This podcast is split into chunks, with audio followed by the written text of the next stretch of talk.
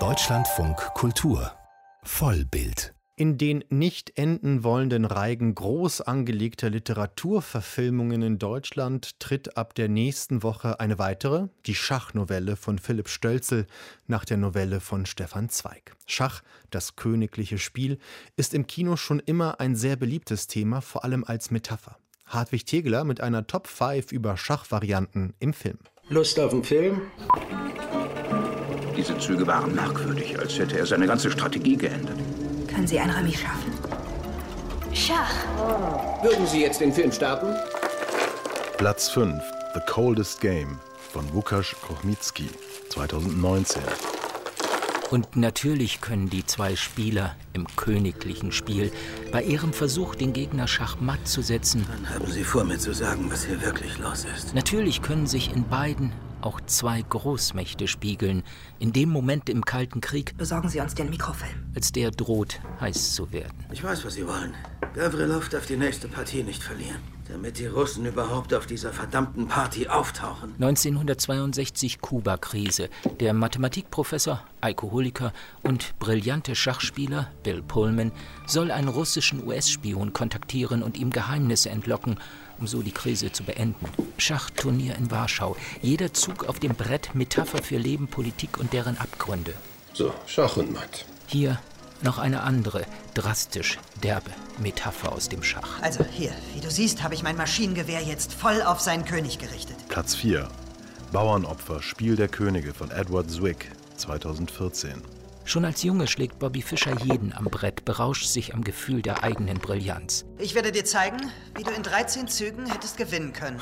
Das psychisch gefährdete Schachgenie, das zur Marionette im Kalten Krieg wird, denn die CIA bläht seinen Omnipotenzwahn auf. Sie sind der einzige Mann in diesem Land, der den Kampf aufnehmen könnte. Der Film entwickelt sich zur Studie über den schmalen Grat zwischen Genie und Wahnsinn in Persona dieses Schachmeisters. Der Sieg Schach. Beim Weltmeisterturnier von 1972 in Reykjavik ändert nichts daran, dass Bobby Fischer Bauernopfer in dem größeren Spiel wurde, das er am Ende psychisch und mental verlor.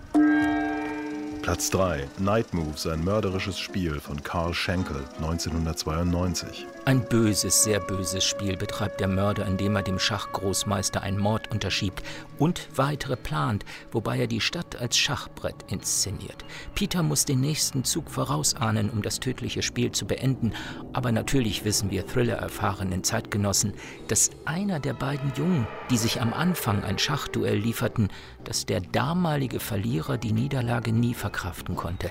Wahnsinn als Ausgangspunkt der Story und von wegen ist dieses Spiel nur Spiel. Das erwachsene Genie am Brett erschießt seinen mörderischen Gegner und schließt ab mit einem zynischen Das Spiel ist aus.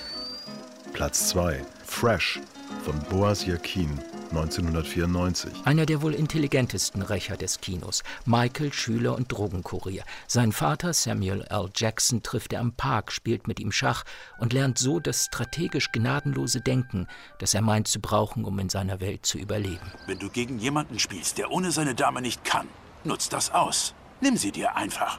Und dann kommt dein entscheidender Zug. Michaels Rache an den beiden Drogenbossen, die für den Mord an zwei Mitschülern verantwortlich sind, ist so komplex, dass weder Gangster noch Cops die Züge seines Plans durchschauen. Am Ende sitzt der Junge weinend vor seinem Vater am Schachbrett. Schach als kriegerische Metapher für das Leben?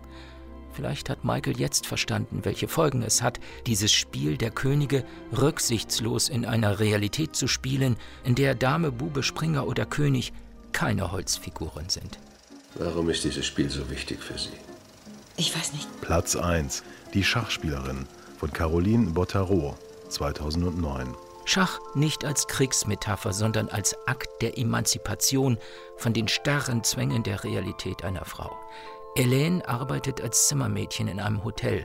Als sie ein amerikanisches Paar Schach spielen sieht, ist das wie eine Explosion in ihrem Leben. Von nun an unternimmt sie alles, um dieses Spiel zu lernen und bringt es dabei zur Meisterschaft. Gegen alle Vorurteile. Versuchen Sie doch lieber Patienten zu legen. Gegen Diskriminierung und Sexismus und gegen. Schach und Matt. Ja, auch gegen die Grummeligkeit ihres Mentors. Matt in zwei Zügen.